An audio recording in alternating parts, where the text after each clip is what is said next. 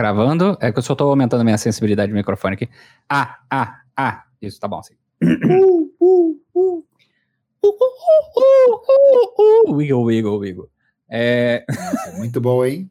a primeira coisa que vem na minha cabeça. A gente já tinha conversado antes sobre da questão da humildade, enquanto, né, humildade e disciplina, acho que pode ser o nome do, do, do episódio. Eu gosto, eu, humildade então, e disciplina eu acho humildade forte. E disciplina, fala que eu é nóis. Contra, eu sou contra a humildade. Não, eu sou a favor da humildade. Sou a favor da humildade, sou um orgulhoso, mas tem como você ser orgulhoso e humilde ao mesmo tempo.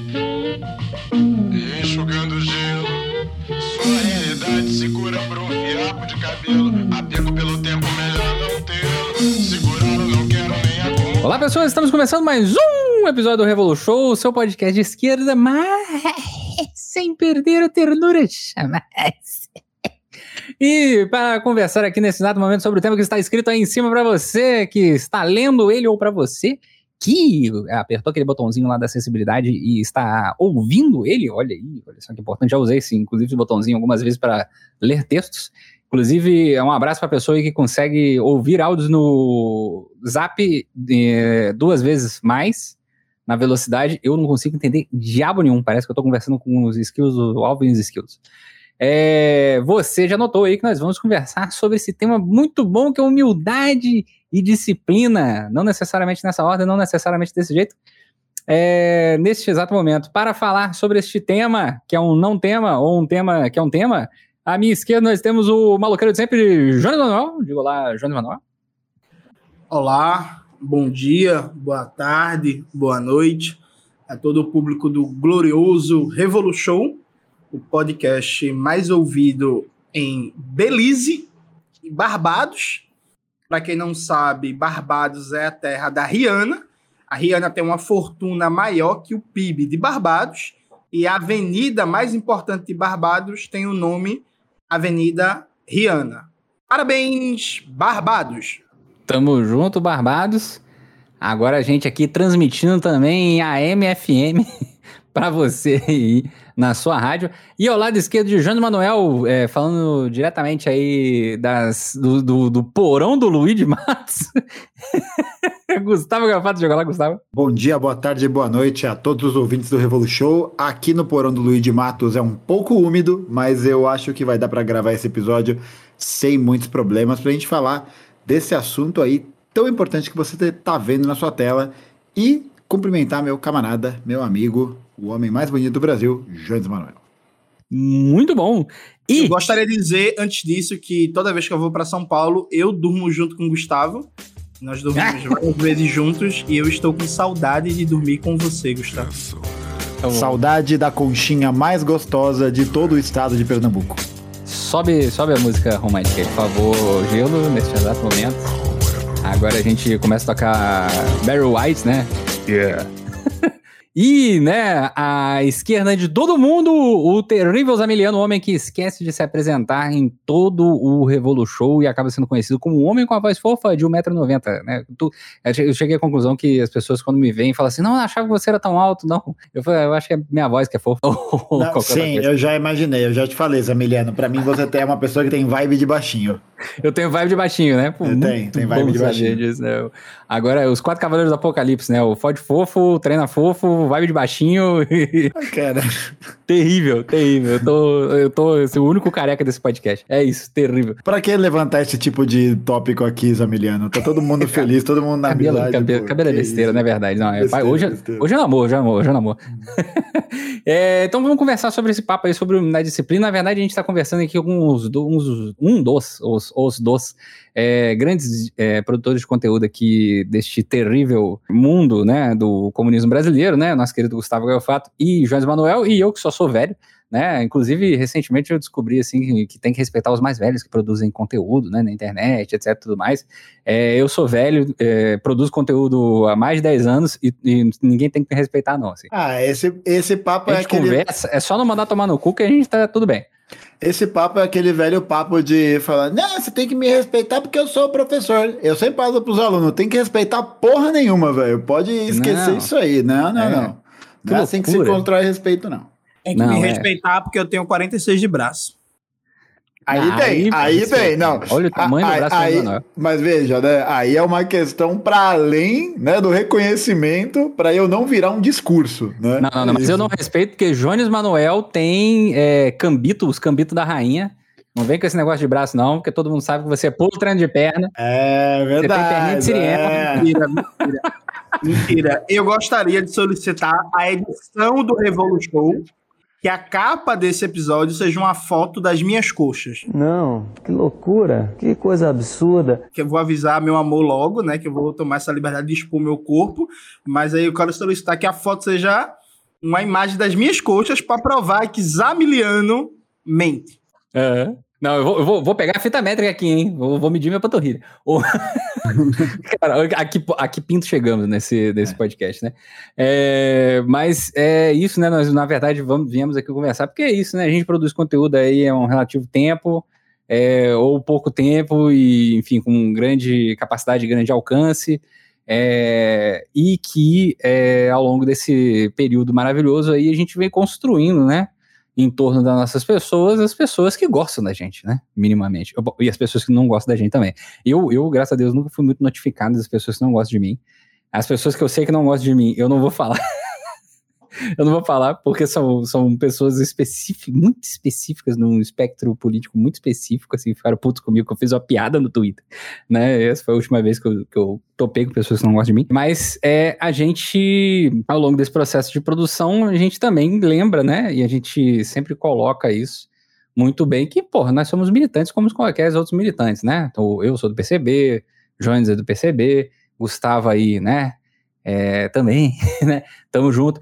É, e a gente, hoje, né, do PCB, né? Pra quem ouviu o Revolution há muitas luas atrás, atenção, hein? Agora bota aquela musiquinha de, de rememoração, né? Há muitas luas atrás, né? Enfim, né? É, eu fui do PSTU, né? Milhões de anos atrás, etc. Tudo mais. João também, enfim. É, Orlandinho também, grande Orlando, né? É, os melhores saíram. Um, foi, um virou anarquista, dois comunistas. A gente veio, né, nessa batida ao longo desse período e tudo mais. E, enfim, a gente produz os conteúdos aí que a gente tem que produzir, mas a gente é um militante como qualquer outro militante, não é porque a gente produz conteúdo que a gente é diferente dos demais militantes do, das nossas organizações.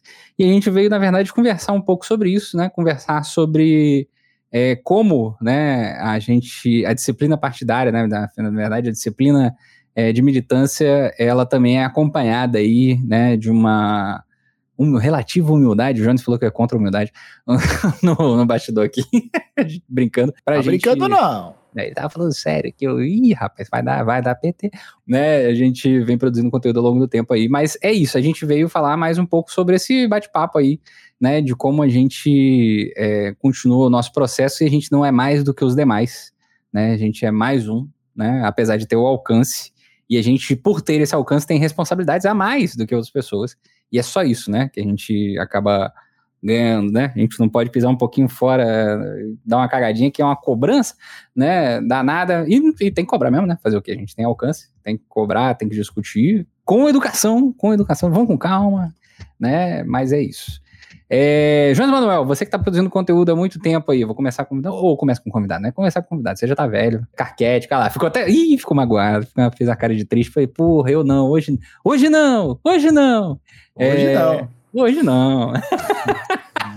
depois, depois, vamos começar com o Gustavo aqui. Gustavo, você que é aí é o terrível militante do Partido Comunista Brasileiro e também, né, produtor de conteúdo, como é que é essa parada, assim, de você ter ganho todo esse engajamento ao longo desse período? A saúde mental grita. Não, ela não grita, ela está em silêncio porque ela não aguenta mais gritar. Eu não aguento mais, né? Tá, você aí dentro do do, do, do aquário do falando, meu Deus, meu senhor, me ajuda, por favor. Exatamente.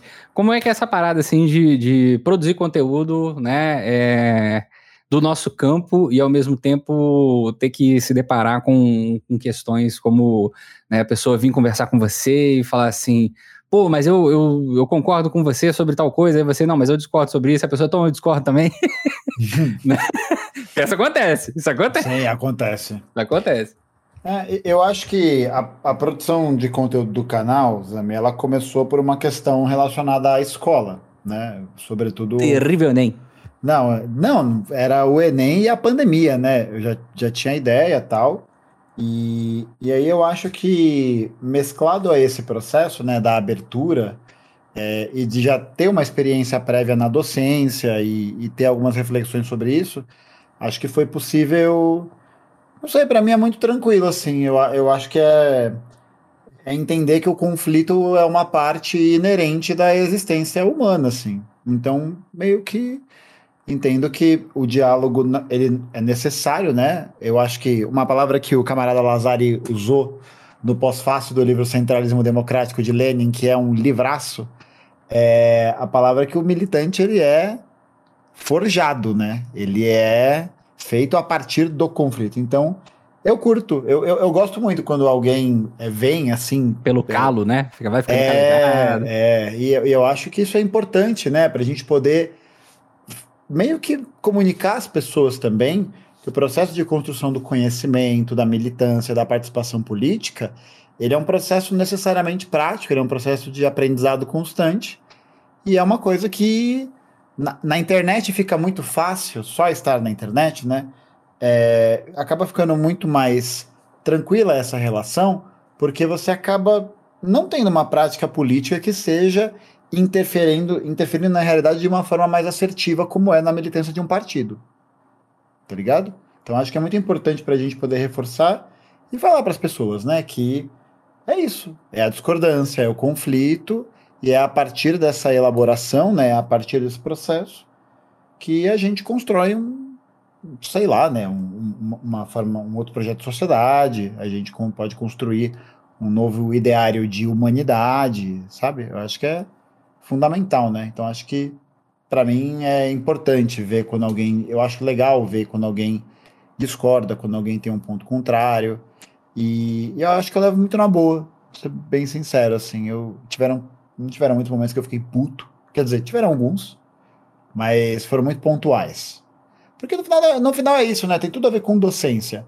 Porque, pô, a pessoa vai lá, te xinga, tal. Tem gente que não vai estar tá afim, e é isso, não tem o que fazer não, não tem muito o que fazer, né? É, é dar de ombros e a vida segue. Mas tem gente que só tá perdida. Né? Gente que tá aprendendo, que tá querendo entender, que tá querendo participar. Gente que quer fazer, né? Que, que quer fazer. Não é, imagina, né? Senão a gente pode reproduzir aquele, aquele discurso gostoso, né? Bem elitista, bem professoral, de que não, vocês não entenderam o que eu tô dizendo. Eu tô aqui para mostrar para vocês e aí não rola, né? Eu, eu acho que nem para um bom comunicador isso rola, e, nem, e muito menos para alguém que se diz militante comunista. Essa posição é uma merda. Por isso que eu gosto do Lenin, né? As críticas ali, pá, assertivo, político e chora haters. É isso, né? São os, os totós e os filisteus. Pô, bom demais. Leiam Lenin, gente. É não, o Lenin, não, o Lenin é bom demais. Aí, aí você falando do Centro Democrático de Lenin, né? Tem uma coisa que o Lenin faz e dá paulado nos outros, né? Nossa e, nossa, e cara, e a retórica russa, ela é uma coisa assim fantástica, né? Porque a gente aqui no Brasil, a gente dá uma volta, né? Fala um pouquinho. Se é mineiro, então fudeu, né? Porque o cara dá uma volta, come na beirada do prato, senta do celular, te dá um pão de queijo, dá uma dose de cachaça. Tudo isso para depois falar assim: ei, tem como você pegar ali, lá vem meu carro, sabe? Ele dá uma uhum. volta do caralho. Aí no Brasil é uma coisa meio assim, dá a volta, pá, na retórica russa é um bagulho do tipo assim, é, não sei quem é um filisteu mesmo, e é isso mesmo, e o Trotsky é um tocador de balalaica do caralho, é... enfim, ele, ele, literalmente fala isso, tirando a parte do caralho, né, e, enfim, e o Trotsky bate de volta, enfim, essa é a eterna briga. Só para só, só fazer uma observação muito rápida, é, eu fiz um evento é, umas duas, três semanas atrás no Pará. E aí, conversando com o camarada Luiz com a camarada Terra, a gente chegou à conclusão, né? O quão importante é a gente ser brutalmente honesto. Tipo, da gente realmente apontar e entender e, e meio que, né, tentar levar a cultura, que a crítica, como você falou, né? Ela tem que ser educada e ela não tem, ela não pode ter caráter pessoal. Eu acho, né? De levar, tipo, disso sintetizar na pessoa como um indivíduo, sei lá, uma ideia assim. A crítica é até uma crítica política. Não, eu acho que, que, no máximo no, é porque é, tem, um, tem um problema muito sério quando a gente vai fazer a crítica. Olha, olha eu. É, quando a gente vai fazer a crítica, né, a, um, a uma determinada pessoa, na verdade é uma crítica a um determinado posicionamento dessa pessoa, né? Perfeito. É, e existem alguns subterfúgios que a pessoa pode se utilizar para ela conseguir escapar do processo da crítica. Uhum. Um dos subterfúgios que ela pode utilizar é ao falar que a sua crítica é uma crítica pessoal. Sendo que, se você olhar o seu argumento, todo o seu argumento é construído em cima, e no máximo é do tipo assim: a única parte que talvez seja pessoal da crítica é tipo assim, apontar que foi você que falou isso, sabe? Uhum, Isso é o máximo sim. da pessoa. Você não virou e falou assim, pô, mas eu não sei quem, porra, tá com 1,90 aí, pesa 130 quilos, não levanta nada no supino. Isso é uma crítica pessoal, foda-se, uhum. né? né? E é completamente inútil, assim, não tem nada a ver, né? Outro, eu não sei quem fede, né? Tipo, o, Bakunin brigando com, com o Marx, né? Marx, você fede, né? Tipo, isso é uma crítica pessoal, né? É, agora, uma crítica à posição política da pessoa é uma crítica política. E aí a pessoa pode se utilizar isso como subterfúgio, né? Escapa da, da tentativa de discussão, transformando e contornando aquilo numa crítica. Não, mas isso que você está fazendo para mim é uma crítica pessoal, etc. E aí não, não discorda em nada do que você falou. Eu acho muito bom, porque quando a pessoa faz isso, para mim ela só está concordando com tudo.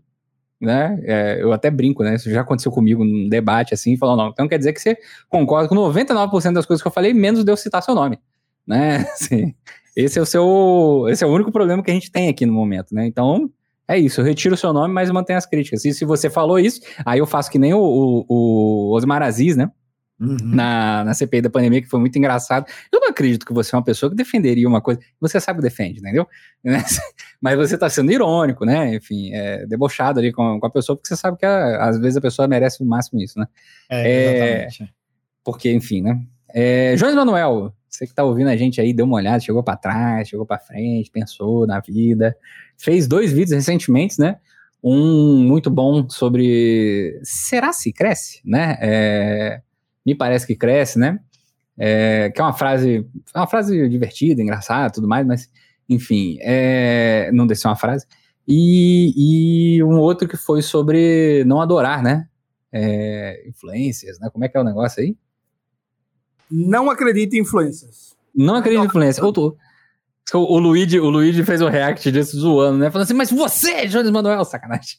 É, que, como, é que, como é que é esse negócio? Quando você pensou em fazer isso, você tava pensando em quê, assim? Né, essas duas discussões, inclusive, comenta aí o link aí embaixo, aí, os dois vídeos do terrível Jones Manuel, fazendo, tá, tá pegando fogo, garoto, ele tá polêmico. Então, camaradas, vamos lá. Eu acho que tem um contexto de fundo que é importante citar. Note bem, o Brasil, desde 1988, não tem uma redução da jornada de trabalho. E tal sorte que, desde 88, que a gente tem 44 horas semanais. Peraí, pausa. Rapidinho. Na hora que o Jones falou isso, eu, eu e, o, e o Gustavo chegamos pra trás, tipo assim, peraí. Vai, responde o que você quer. Não, eu vou chegar lá. Eu vou Meu dar uma Deus. volta, estilo mineiro, mas eu vou chegar lá.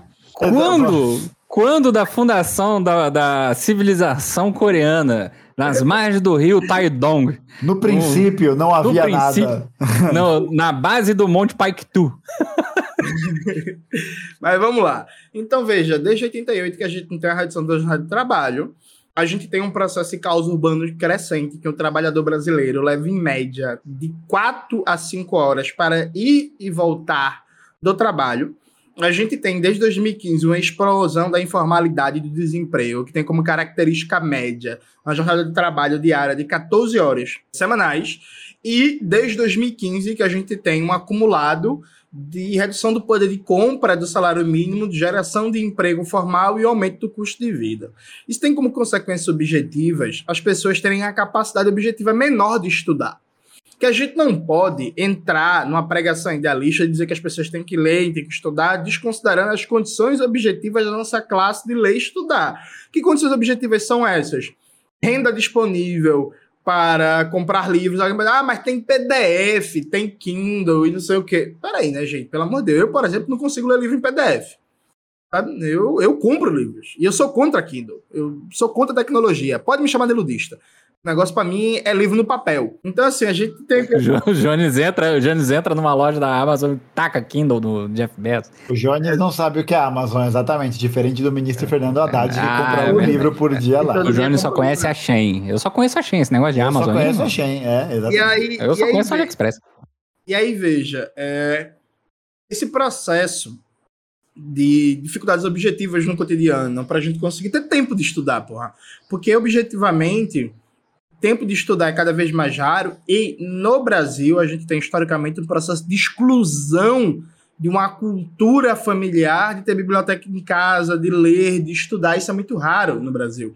Eu cresci numa favela, por exemplo, em que ninguém na Borborema tinha, uma, por exemplo, uma bibliotecazinha de livros em casa. Eu, até onde sei, fui o primeiro da minha favela a começar a montar uma mini biblioteca, comprando os livros, comprando uma estantezinha e por aí vai, percebe?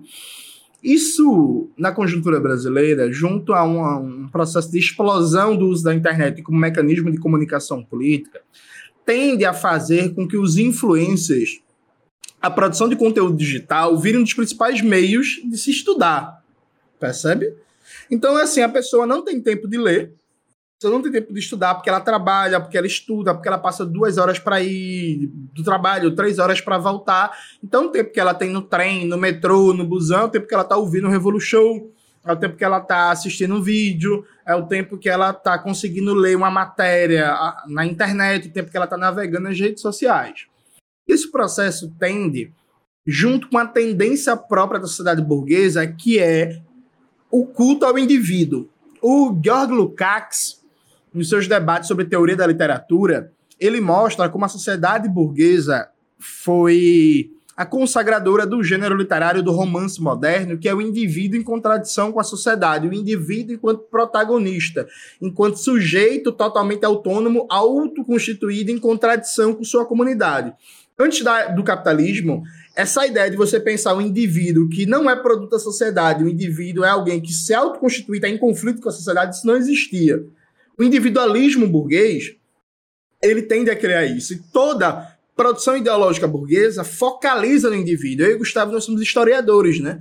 A gente já ouviu muito na faculdade, tem um desafio constante na sala de aula, eu quando estava na sala de aula, o Gustavo que está ainda, que é não explicar a história a partir de presidente e de general né, que é a tendência da época burguesa. Então você vai explicar a história, é Churchill para lá, é Chamberlain para cá, é Stalin para lá, é Vargas para cá, é Lula para lá, como se a história fosse feita dos grandes homens individualmente e não tivessem coletividades não tivessem sujeitos coletivos fazendo e produzindo história. Então você junta essa tendência da sociedade burguesa, da glorificação do indivíduo, ocultando as coletividades, as classes, junto com a tendência de uma dinâmica de cada vez menos tempo para o estudo e uma coisa aligeirada na internet, essa combinação faz com que há uma tendência a você idolatrar, a você divinizar, a você tratar comunicadores como espécie de oráculos como divas pop. Então vocês elegem o seu comunicador preferido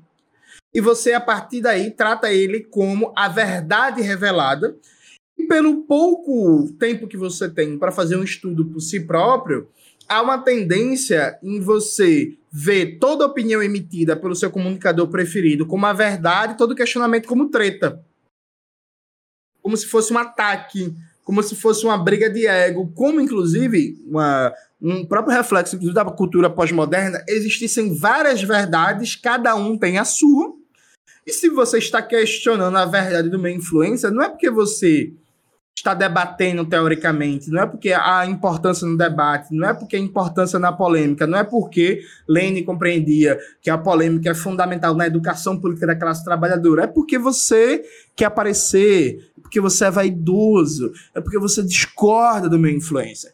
Então, sorte que eu resolvi gravar esses vídeos a partir de um exemplo que eu tive que para mim foi muito negativo, né? Recentemente, o companheiro Ian Neves, né, da Soberana, ele foi dar uma entrevista em um podcast, cometeu um, erro teórico, é, ao meu ver, expressivo e bastante grave sobre a questão agrária, eu gravei um vídeo muito respeitoso, em que eu, em momento nenhum, ataquei o Ian enquanto indivíduo, pelo contrário, destaquei a importância do trabalho dele, da contribuição dele, que ele é um excelente comunicador, mas apontei os erros teóricos que estavam colocados na fala dele.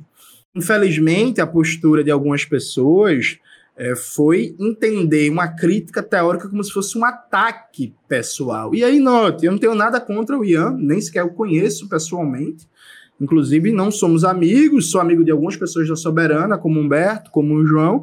Não conheço o Ian e procurei ser bastante respeitoso. E eu acho que consegui, inclusive, fazer uma crítica estritamente teórica que em nenhum momento feriu a honra pessoal de ninguém. Mas me assustou o quanto as pessoas têm baixa disposição a entender a importância do debate enquanto uma ferramenta pedagógica. E aqui eu fecho minha primeira exposição. Note, é fundamental no processo de amadurecimento teórico e político você ter acesso a debates, a discordâncias, a confrontações, para isso ser um elemento de você formar o seu próprio conhecimento. Eu falei no meu vídeo, por exemplo, da Indolatra Influencers, que eu não gravei um vídeo ainda sobre Milton Santos, não só porque eu li pouco Milton Santos, mas porque eu nunca li comentadores e críticos da obra dele. É fundamental, por exemplo, no entendimento de um autor, você ler os críticos dele. Claro que você pode, lendo as obras dele, você mesmo formular suas críticas, mas para não correr o risco de você achar que está inventando a roda, né? Tipo assim, você lê um livro e pensa assim, caralho, vou fazer essa crítica. Só que é importante ter um mínimo de conhecimento para você saber se alguém já pensou isso antes. Percebe que até, até porque, ou seja, não tem problema de você não saber que alguém já pensou isso antes e fazer a crítica. Agora você tem que, no mínimo, ter procurado ir atrás, percebe? Então, assim, o debate, a crítica, é uma ferramenta pedagógica de aprendizado e de elevação do nível de consciência. Não existe produção de conhecimento, não existe ciência sem debate, sem discordância. Eu lembro das várias vezes que eu já tive a oportunidade, por exemplo, de debater com o Gustavo sobre escola de Frankfurt, sobre teoria crítica, sobre psicanálise, sobre Walter Benjamin, sobre o movimento comunista sobre Zizek, sobre várias fitas, vários assuntos, em que a gente debateu, eu vi a opinião do Gustavo, Gustavo via a minha, falei, ó, oh, não acho que isso é por aqui, acho que isso é por ali. Por exemplo, Gustavo, a gente tem uma simpatia muito grande pelo Walter Benjamin. Né? A gente tem uma concordância fundamental nisso. É, é muito bom. Grande Valtinho. Grande Walter. É muito bom e muito importante. Por exemplo, tem pessoas que discordem do Walter Benjamin e formulem críticas à sua obra sabe? E aí o Gustavo, não sei como é que tá o projeto, mas há um tempo atrás o Gustavo tem até uma ideia de lançar um livro com escritos do Walter Benjamin. Eu imagino que o Gustavo, enquanto historiador, por exemplo, vai debater com críticos também do Walter Benjamin, vai considerar pessoas que não concordam, por exemplo, com a tese sobre o conceito de história. É assim que se faz ciência, de tal sorte que eu odeio a frase Paz entre nós, guerra dos senhores. Tá no top 5 frases que eu odeio. Top 5. É, eu acho ela bem problemática também. Frases que valem um tapa na cara. Essa falei... e aquela do seu trabalhador tudo pertence, produto é, tudo é. pertence. Oh, assim, top 5 frases que eu odeio. Por quê? Veja, paz entre nós depende. Se você entender paz como a necessidade de um debate teórico qualificado que não fique no xingamento, eu boto fé. Agora, não entenda a paz como ausência de críticas e debates. Eu não teria problema nenhum, nenhum, por exemplo, de se eu discordar de alguma coisa do Gustavo, eu fazer uma crítica pública a ele. E para mim, o Gustavo só tem direito de reclamar se eu for na dimensão pessoal. Caso contrário, o Gustavo, por exemplo, não tem direito de ficar chateado, não. Isso é assim para qualquer amigo meu. É, já discordei publicamente de Aribaldo várias vezes, que é meu amigo, a gente já pegou outros quebra-pau, inclusive, tem aí no Twitter, podem pesquisar. Podem pesquisar, né? Porque Aribaldo usava o Twitter, a gente descendo um cacete por causa de Lossurdo e o marxismo ocidental. Isso. Eu lembro é dessa época. Já, eu lembro dessa época. É, e isso nunca mudou nossa amizade, sabe? Não vejo problema nenhum de fazer isso. Assim como, por exemplo, eu recentemente estava em São Paulo, né, o Márcio Frias, camarada estudioso, estuda a obra de Clóvis Moura, gravou, é, re, gravou recentemente um resenha show com o Diego sobre o livro de Clóvis Moura, Raízes do Protesto Negro. Por exemplo, eu e o Márcio, a gente ficou meio que amigos, começou a conversar pelo, pelo WhatsApp, depois que eu fiz uma crítica pública ao livro dele. Ele veio conversar comigo, falou, pô, porra, boto fé, acho isso, eu, porra, acho aquilo. Trocamos ideia, somos parceiro intelectual, a gente tem discordâncias, tem concordâncias. Tipo, assim deve ser a vida de comunistas que prezam pela polêmica. Percebe? Então, não combina com a ética comunista a negação do debate. O que combina com a ética comunista é você evitar e combater a postura do feio, bobo e chato. Então eu não posso chegar para Gustavo e dizer assim, Gustavo, eu acho sua produção de conteúdo ruim porque você é calvo. Veja, eu não posso fazer isso. Isso está errado. Gustavo, você é branco, certo? Gustavo é branco, mas e aí? O que é que isso diz sobre a produção de conteúdo dele? Isso não diz, não diz nada. Gustavo, você mora em São Paulo, São Paulo é uma merda, logo seu conteúdo é uma merda. Veja, isso está errado. Isso não é um argumento. Percebe? Agora, o debate teórico qualificado que não ofende a honra pessoal, ele deve ser valorizado, ele deve ser estimulado e, para concluir de verdade, há uma tendência maldita nas redes sociais que é assim: a, Em vez de lançar um vídeo ou um texto, por que você não chamou inbox? Veja, quando a gente lança um debate público, a gente não está querendo convencer o interlocutor. Eu não tenho interesse nenhum de convencer o Ian sobre minha posição sobre a questão agrária. Eu tenho interesse em convencer as pessoas que tiveram acesso àquele debate que aquela perspectiva teórica apresentada está correta, porque o nome disso é debate público. O debate público ele visa convencer o público, oferecer ao público uma alternativa teórica pra, de entendimento de uma questão. Então não se trata de uma divergência pessoal. Se, por exemplo, eu achasse que. Vou dar um exemplo do Gustavo. Se eu, se eu tivesse um problema pessoal com o Gustavo, aí sim eu chegaria no inbox dele para ter uma conversa pessoal, do âmbito privado. Mas a polêmica teórica é algo do âmbito público, em que, não entrando na esfera da honra individual, pode e deve ser pública. Então, não, eu nunca deixei de fazer um debate teórico para fazer um debate em privado, porque meu objetivo não é convencer individualmente com as pessoas, porque isso é lógica de seita a lógica de seita.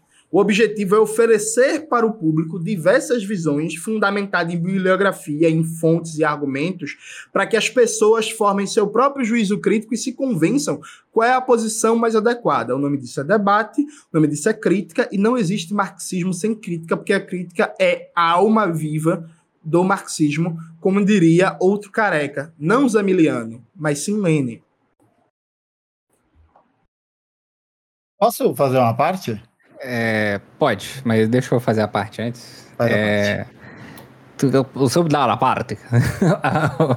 é, cara, não, é exatamente isso que o, que o Jones falou, né? É, inclusive, esse incentivar o não debate é anti-leninista, né? É, assim, é, tem um textinho do Lenin muito bom, que é um texto de 1909, que se bem se chama é, uma caricatura do bolchevismo. E aí o Lenin, depois das polêmicas, etc. E ele vai lá pro, pro final do texto, ele vai falar uma coisa que é muito boa, que é assim, é que o marxismo ele não se torna uma potência é, política na Rússia é, se não fossem os debates. Se não fossem os debates entre as organizações, internamente das organizações, publicamente e nos seus espaços específicos para algumas formas de debate sabe? Então a pessoa vir falar esse tipo de coisa, etc, tudo mais, é, é isso, né? A pessoa tá, tá confundindo as coisas, né? Tá confundindo as coisas. Inclusive, o Lenin mesmo fala que, e aí eu vou citar ele diretamente, né? Que ele fala o seguinte: o marxismo cresceu e amadureceu porque não escondeu divergências em suas fileiras, não bancou o diplomata, como os mencheviques fazem com Maslov, Chervokos, tá, blá, blá, blá, blá, nomes feios, é, mas empreendeu uma campanha vitoriosa contra a caricatura que havia sido engendrada nas condições deploráveis da vida russa e foi um ponto de inflexão no desenvolvimento histórico do socialismo na Rússia. Então, assim, o marxismo e o leninismo, eles não vão se desenvolver no Brasil adequadamente, sem a devida polêmica, como o próprio Jones falou. E polêmica, debate, é uma coisa completamente diferente, é, crítica, é, de ataque pessoal. Inclusive, eu tenho um vídeo, falecido canal no YouTube, que se eu me lembro bem, deve ter uns sete anos, que era um vídeo falando de como fazer uma crítica. E tem muito tempo, assim, deve estar uma merda, mas enfim, tem muito tempo esse negócio. Mas se eu me lembro bem, era isso, né? As críticas, falando sobre a crítica, ela tem que ser objetiva, né? ela tem que ser direta, ela tem que ser clara, ela tem que ser aberta, ela tem que minimamente citar fontes, né? Ela minimamente tem que citar as contradições, ela minimamente tem que ter uma lógica. Ela não é um amontoado de xingamentos, né, de personalismos, de pessoalidades, né, e etc e tudo mais. Isso, isso é o que compõe, basicamente, uma crítica a algo, ou a posição política de alguém. A posição política de alguém, eu não necessariamente devo respeitá-la. A pessoa, talvez eu respeite. Se for, né, Mário Frias, foda-se, eu não respeito Mário Frias, né, enquanto pessoa também, né. É, mas, assim, é, a crítica, ela precisa desse processo, né? Não tem como, a polêmica não tem como. Então as pessoas realmente, como o Jones propriamente falou, confundem debate, polêmica, crítica com treta, né? Inveja, né? Então elas confundem avaliações políticas é, que necessitam de sentar a bunda, né, ter capacidade intelectiva para entender o argumento do outro com, né, sentimentos, sensações, vontades, né, é, que são da ordem pessoal, que são completamente diferentes, né, do que é uma crítica. Ah, mas aí tem pessoas que no Twitter, que sei lá, são do partido de vocês e estão lá e obviamente não estão fazendo crítica. Tá errado. A pessoa tá errada. Não tem problema nenhum, né, de falar, a pessoa está errada. Inclusive, eu sou extremamente a favor, já falei isso algumas vezes. Ah, a pessoa tá falando merda no Twitter. Pega o nomezinho dela, pega o tweet dela, dá um printzinho, manda pra organização. Assim, ó, aqui, ó. Esse maluco falando merda aqui. Vocês, vocês apoiam esse maluco falando essa merda? Sim, porque, sim, me desculpa, né? A partir do momento que você é militante de uma organização política, né? Você tem responsabilidade nas coisas que você fala publicamente. Então, se você não quer ter responsabilidade nas coisas que você fala publicamente, cria um fakezinho, né? Vai se bota o rabinho entre, entre as pernas, faz como os outros fazem, cria um fakezinho para falar merda, ninguém saber que você tá falando merda, né, etc. Uma hora as pessoas descobrem, tá? Eu só avisando. Mas assim, vai falar sua merda, né, etc. Mas, mas não envolve a organização política com esse, com esse tipo de coisa. E mais, né? E mais, se você realmente está nessa organização política e você realmente sabe que é uma crítica, minimamente você nem isso vai fazer. Por quê? Porque é isso, né? Quantos anos você tem, né? Assim, qual a maturidade política que você tem para fazer esse tipo de coisa? Né, de chegar, né, falando merda, né, e falando impropérios na, na internet de forma completamente desnecessária. Agora, crítica, beleza, crítica é crítica, né? Vai lá, faz a crítica, toma só uns cuidadinhos aqui, outro lá, normal. Né? Bom, é, essa é uma questão mais coisa pra falar, mas enfim, o Gustavo, sinta-se à vontade. Eu acho que é também fundamentalmente um problema é, da própria concepção de política, né? Na própria concepção de, de imaginar, né, ou de vislumbrar que o fazer política é aderir a uma determinada forma de identidade ou a um determinado elemento de simpatia a algumas questões e não entender, né, tem um texto ótimo sobre isso no site do PCB, que é, né, que é o é, marxismo, é, como, é, como, é, que é? Identidade ou praxis. Identidade ou praxis. É um texto excelente para que, que, debate esse assunto. Por incrível né? que pareça, esse texto está na minha, na minha mesa nesse exato momento. Ai, papai. é Marxismo, Identidade ou Praxis do André Brandão, uhum. da é um UJC. Texto, muito bom um, esse texto. É um texto muito bom. E, e, e, acho que fica evidente, né, quando a gente vê um processo como o, o Jones também apontou, né, de popularização de determinadas formas de conteúdo, como uma necessidade de resposta da plataforma em gerar mais lucro com publicidade ou qualquer coisa assim, você tem a propensão maior de conteúdos que são divulgados em uma escala muito, muito veloz, né, e muito frequente, né, por exemplo, o, é, o, o React é um modelo que faz sucesso, isso a, aprendendo diretamente com o mestre supremo sagrado Luiz de Matos. Um beijo, Luiz de Matos. Terrível. O, o calvo maior. o, o, o calveludo favorito do Brasil e é da exato. terceira idade. E aí, a gente, e aí ele, nos aulões dele, é, que, que tá para fazer, ele faz essa leitura que é muito interessante, a leitura de como os conteúdos eles têm que criar uma certa cadência, né? Tem que criar um certo ritmo de, de postagem e tal, e também de, de debater vários assuntos que possam, e aí eu acho que o React encaixa muito bem nisso, produção de polêmica né? É a produção de polêmica e da crítica pública, no sentido de que sim, ela vai ser feita ali, só que é isso, né? Se a gente tem um processo que a produção de conteúdo é voltada como um elemento estético, como um elemento, portanto, né, de uma, de uma mentalidade pequeno burguesa, de uma mentalidade muito individualista, tipo isso, não compreender a questão política por trás disso, né? Que isso significa ser responsável, isso significa é, tá atento ao que se diz, tá atento à forma como se escuta, tá atento como estabelece pontos de diálogo, saber produzir autocrítica, saber produzir autocrítica pelo que lhe cabe. E o que a galera falar, ah, foda-se, entendeu? Porque o negócio, o que que é? É a gente conseguir demonstrar a partir dessa firmeza, né, dessa, dessa honestidade e sustentar o ponto, politicamente, né? Só que, não, enfim, o ambiente do Twitter não é um bom ambiente para fazer isso. Ainda mais porque as pessoas, como você falou. Ambiente de Twitter é ambiente de droga. É. A pessoa pode se esconder ali, e aí você tem. Eu até acho que. Eu até discordo de um ponto que o Jones levantou, porque ele falou que na, quando ele vai fazer a crítica, ou recebe, ou ele vai fazer a crítica, a pessoa que recebe a crítica não tem o direito de ficar chateada. eu acho que ela até pode ter o direito de ficar chateada, mas ela não pode usar essa chateação como uma, um instrumento do debate, um instrumento político. Tipo, tá triste porque você foi refutado? Chora aí. Tipo, é isso, sofre mesmo, porra. A vida é assim. É, não, não, é, é. A, pessoa, a pessoa pode ficar triste, né? Porra. É, tipo, não tem problema ficar triste, caralho, porra. É, não, tem, você tem o direito de ficar triste. Você acabou de me lembrar de eu atendendo os adolescentes, assim, quando eles recebem uma sanção disciplinar né, no trabalho da socioeducação, e aí eu viro pro garoto e falo assim, não, você tem o direito de ficar puto, agora você só tem que avaliar por que, que você tá puto. Exatamente, né? pô, é, pô é, é, é, muito mais interessante... Acho pô, a sua ação é responsabilidade minha ou é responsabilidade sua? Exatamente, né? não, exatamente, porque eu acho que isso transporta essa questão da, da própria formação, né, da do própria polêmica, né, do, do desse movimento leninista do, da formação política, justamente para um, uma elevação para essa compreensão de que, ó, não é nada pessoal. Tipo, não, não é pessoal, né? Tá tudo bem, cara.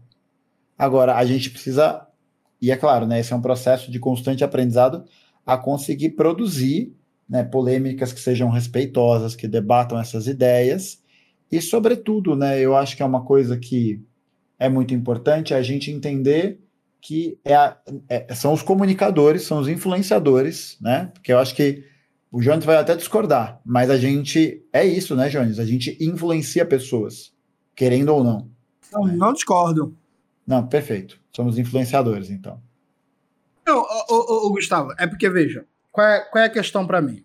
Acho que você toca num ponto muito bom, que é a dinâmica de ligeireza da internet. E, e, e a, a internet, ela pede um negócio muito acelerado, ela, ela coloca a gente no papel de oráculo. A dinâmica uhum. da internet coloca a gente no papel de oráculo. Ela quer respostas rápidas, porque o, o algoritmo, inclusive, pede isso.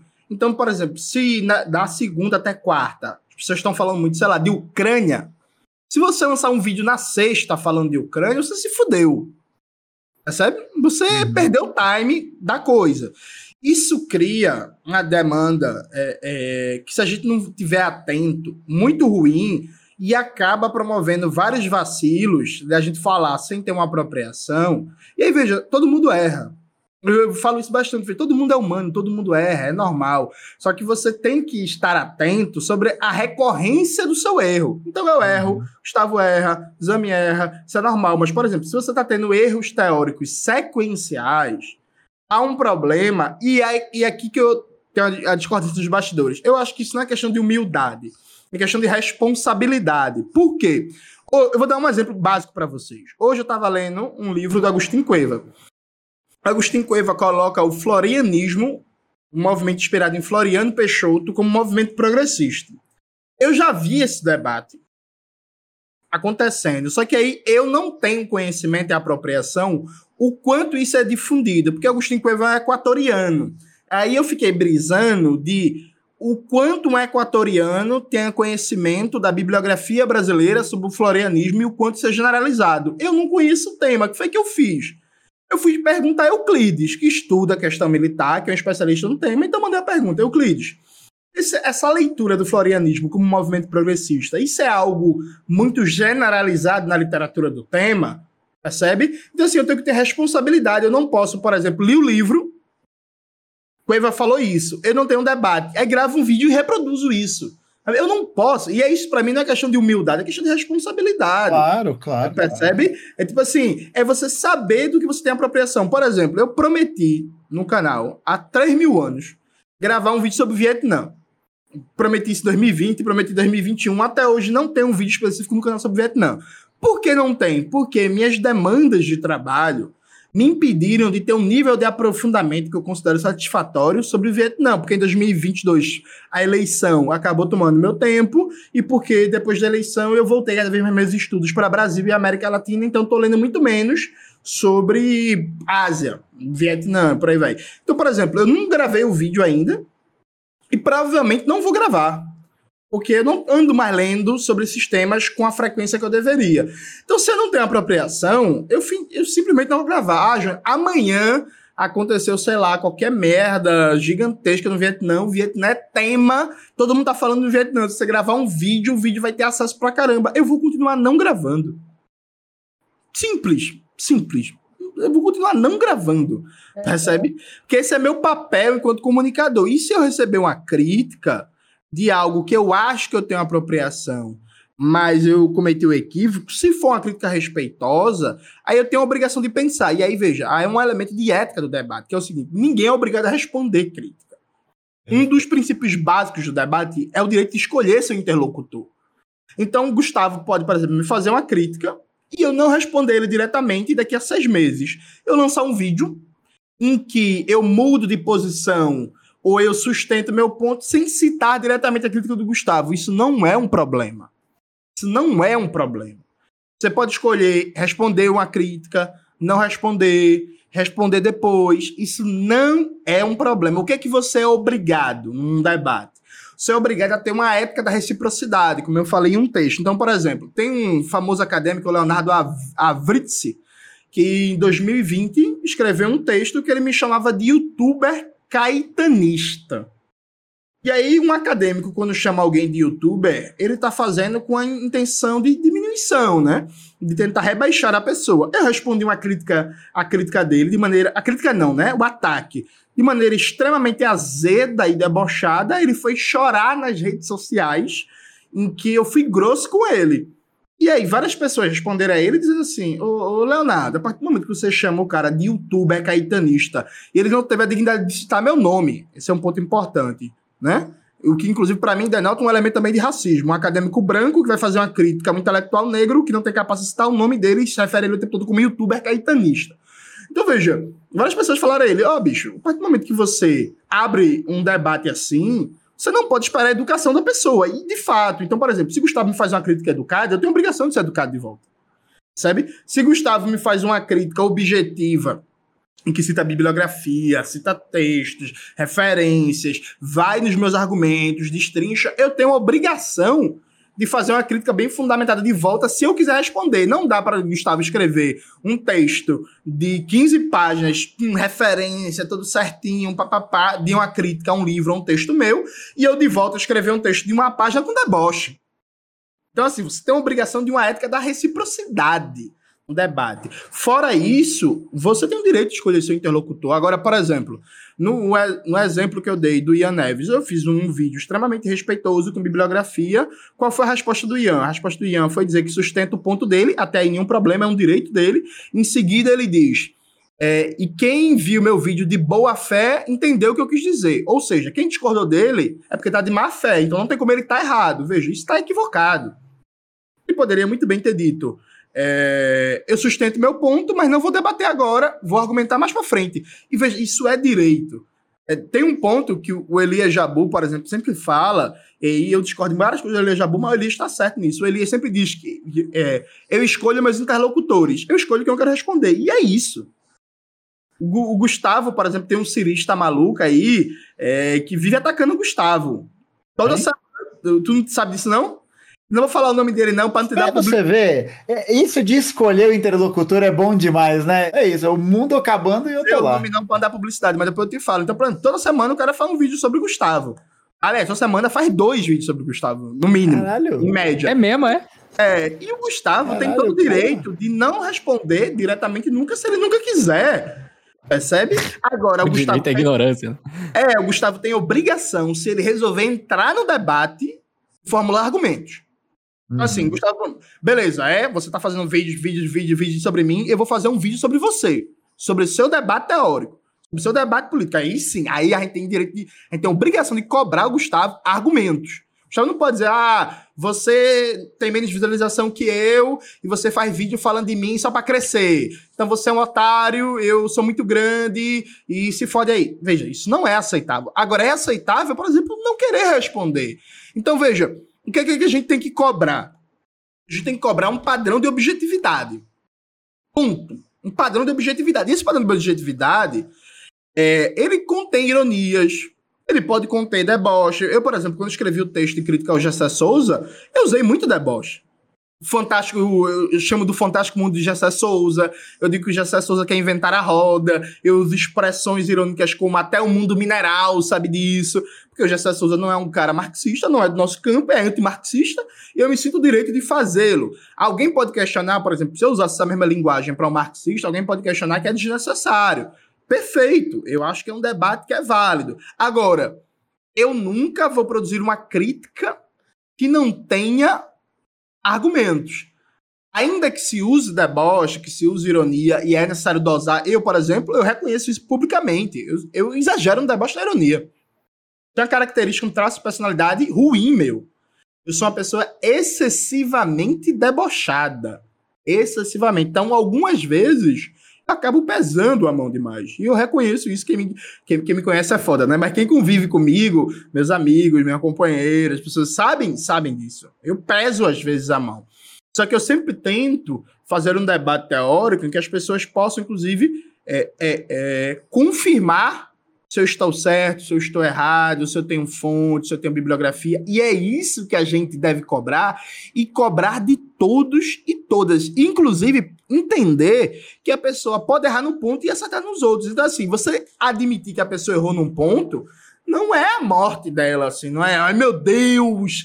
Não, tipo assim, a pessoa pode errar num ponto e continuar sendo um comunicador fantástico, continuar sendo uma liderança política importante, continuar sendo um intelectual, uma intelectual muito relevante, mas errar num ponto. Rui Mauro Marino errou no debate sobre exploração porque ele nunca entendeu o papel da questão racial na superexploração. Percebe? E ele não deixa um intelectual relevante por causa disso. Caio Prado Júnior era racista. Ele não deixa um intelectual relevante, é, importante na história brasileira por causa disso. É, Darcy Ribeiro, quando escreveu O Povo Brasileiro, tem uma abordagem sexista que não considera a violência contra as mulheres negras escravizadas, só considera a violência contra a, a população negra de uma perspectiva masculina. Mas assim, ele não se ser genial por causa disso, entende? É entender que a crítica não é cancelamento. Pelo amor de Deus. Crítica não é cancelamento. A pessoa pode receber uma crítica, você pode concordar e dizer, pô, concordo nessa crítica e continuo achando que a pessoa tem contribuição em outros pontos. Tem, tem um elemento que eu acho que é interessante nesse, nesse sentido, Jones, que eu acho que é mesmo esse processo, eu acho que é um processo que é um processo de amadurecimento mesmo, acho que é um processo de calejamento, né, de forja, de entender que acho que enquanto militante comunista, enquanto ainda mais enquanto comunicadores, né, influenciadores do campo comunista, é, é a, a, gente precisa estar tá sempre num passo adiante nessa questão de receber uma crítica, né, de conseguir elaborar sobre isso, de entender que não é pessoal, de conseguir trabalhar as questões para não levá-las para o lado pessoal, né? Porque eu acho que tem um pouco disso também, né? Às vezes a gente achar que qualquer apontamento que é feito a nós é da ordem pessoal, né? Não, não, tá, não pode falar porque é uma questão privada. É, e o quanto isso acaba levando as pessoas a reproduzirem o comportamento. Né? Eu, eu acho que essa é uma questão que, que me pega muito, de ver, por exemplo, a, com a treta que tive com o Whindersson, né? a, a não treta, né? enfim. Tipo, eu fiquei de boa o rolê inteiro, assim, né? Porque meio que era aquilo que tinha acontecido. E aí a galera ficou lá me defendendo, mandando solidariedade. Eu falei, gente, tá tudo bem. Tipo, o Whindersson... Caiu uma bomba na tua casa, né? Não, tipo, e aí o negócio é esse. Eu acho que para mim, né, um processo que se tornou importante por esse processo de desenvolvimento foi entender que as pessoas podem me xingar. Que as pessoas podem me mandar a merda, que elas podem desejar a minha morte, tá ligado? Elas podem fazer o que elas quiserem e eu não posso fazer nada a respeito disso. Nada. Não posso fazer nada a respeito disso. Tipo, eu não tenho como mudar ou combater, ou, ou até poderia combater. Mas, tipo, qual, quanto de energia eu vou gastar nisso, sabe? Quando eu poderia estar tá elevando meu trabalho de divulgação, de agitação, de propaganda em outros campos, entendendo que, pô, beleza, a pessoa pode falar tudo isso. Mas o que, que eu tomo para mim? né? O, o que, que é de fato meu? E aí, conforme acho que a gente vai passando por esse processo de amadurecimento, né? Acho que de, de compreensão que que a gente que não é tudo sobre a gente, né? Que a gente não é a última bolacha do pacote, porque a gente está quebrando essa mentalidade ultra individualista, né? Que, como o Jones falou, uma criação da ideologia burguesa, e no neoliberalismo ela se amplia de uma forma absurda, né? A gente tem uma elevação dessa categoria de indivíduo como a entidade suprema, inquestionável, inquebrável e tal. Então você cria vários indivíduos que têm muito problema, né? ainda mais dificuldade, acho que é melhor, a, a palavra que expressa melhor, tem muita dificuldade de lidar mesmo com sei lá, a, a, frustração, com a negação, né? Que é a falta de um trabalho político. Eu acho que esse é o problema central, né? Eu acho que tudo acaba voltando um pouco para a forma como a gente constrói os nossos círculos de relações sociais a partir do nosso trabalho enquanto ser humano, enquanto sujeito, né? Tanto do campo político, do campo afetivo, do campo da amizade, de, de todas, todas as formas de relação.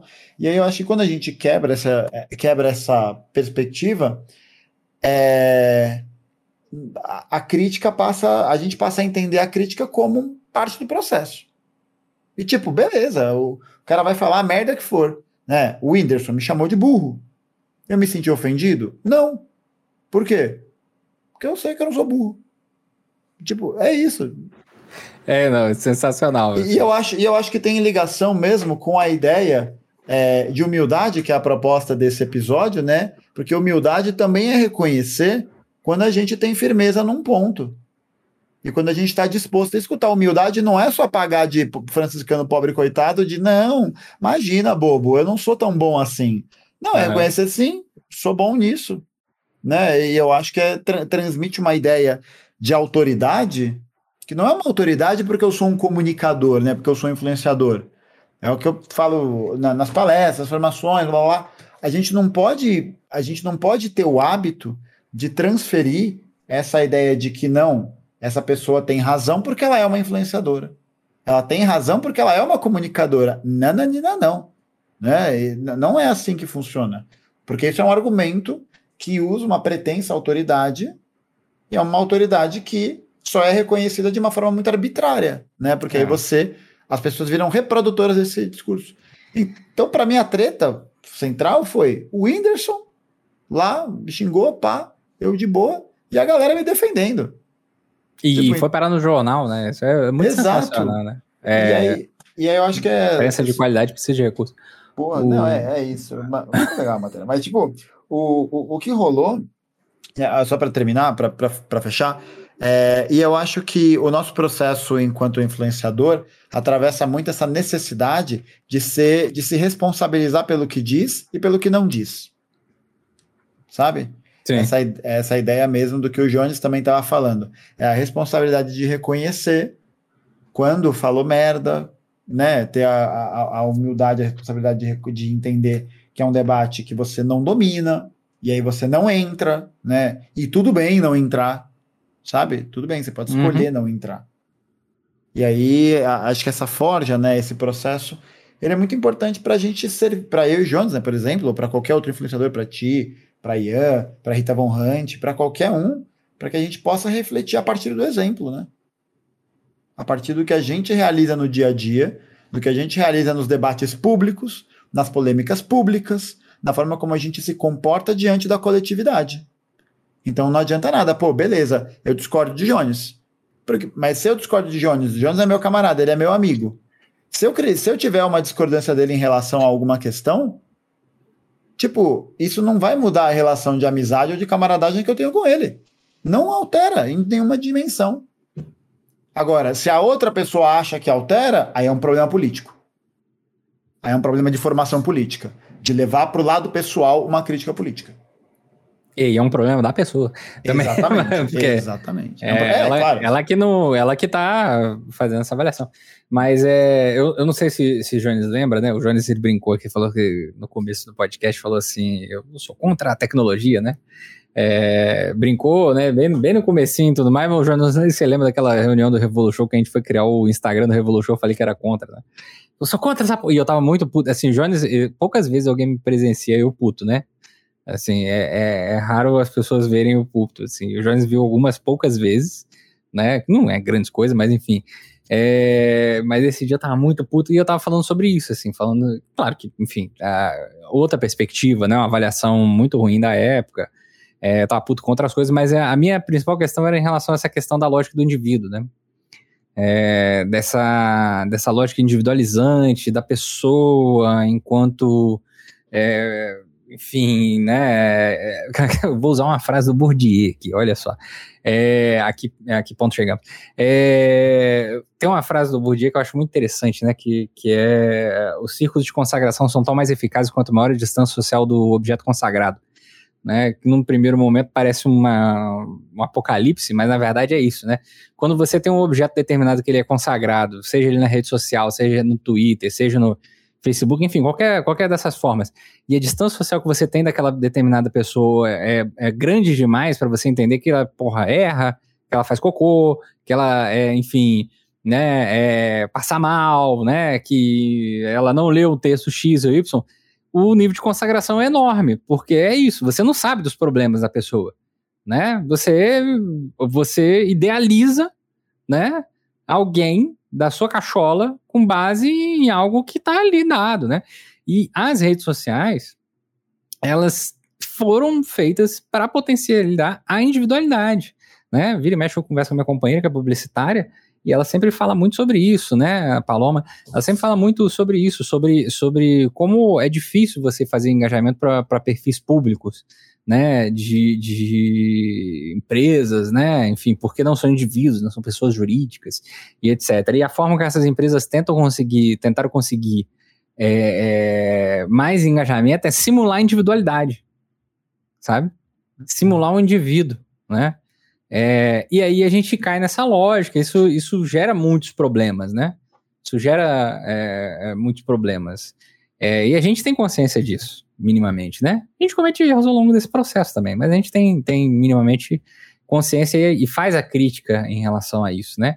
A gente está atento a, a, a, essas questões e tenta fazer o possível para a gente diminuir, mas o problema é que às vezes, né, as pessoas acham que, sei lá, né, é, tal qual Stalin, a gente domina todo o aparato ao nosso entorno, tal qual um povo, né, assim, né, ele fez tudo sozinho, né, e isso, isso é, assim, é um, esse negócio do indivíduo, ele é tão absurdo que é isso, né? Essas críticas que se tem, por exemplo, ao Stalin, foi começou o problema. Essas críticas que se tem ao Stalin como, como um indivíduo máximo, total, assim, dessa capacidade, cara, isso é uma concepção, assim, péssima, sabe? O próprio Engels fala que você, que o maior erro do, do, do da, da, galera da metafísica é isso, né? É ver a árvore ao invés de ver a floresta.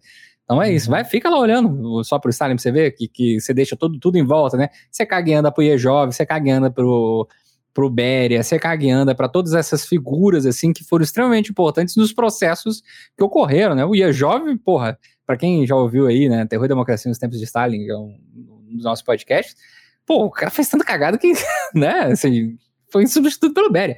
Então, assim, é, cagando pro Trofei Licenco, enfim.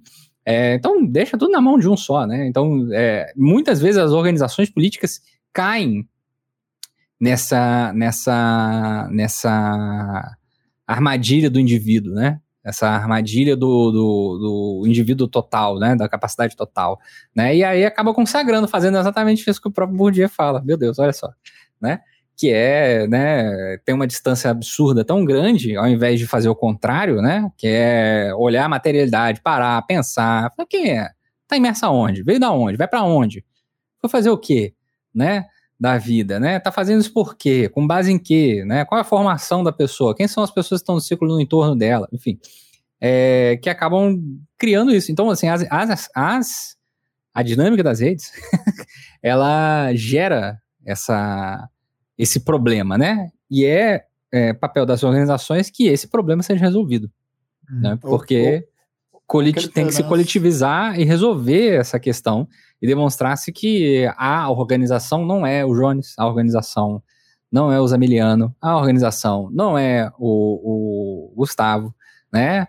É, como o próprio o próprio o Bertold Brecht fala, né? O indivíduo tem dois olhos, a organização tem milhares. Né? Então assim, e pode ser milhares de olhos que estão falando errado, ou pode ser milhares de olhos que estão falando certo, enfim, depende da, da, do, do, da construção coletiva que se tem ali, Né? É, da dimensão do debate, de como o debate político se forma. Né? Exatamente. Né? E aí a polêmica tem um papel. É... Exatamente, né? Onde é que já se viu a gente pensar numa estrutura que possa ter centralismo democrático, se a gente não tem a permissividade de ter uma polêmica pública para questionar posições de uhum. forma política. Sim. Isso, isso significa recorrer, né, necessariamente, a uma dogmatização da estrutura, uma dogmatização Exato. ideológica do partido, da organização, de qualquer coisa nesse. nesse Burocratizante, sentido, né? né? Exatamente, assim. é, exatamente. Eu tenho um ponto também que, veja, o Gustavo falou muito bem sobre.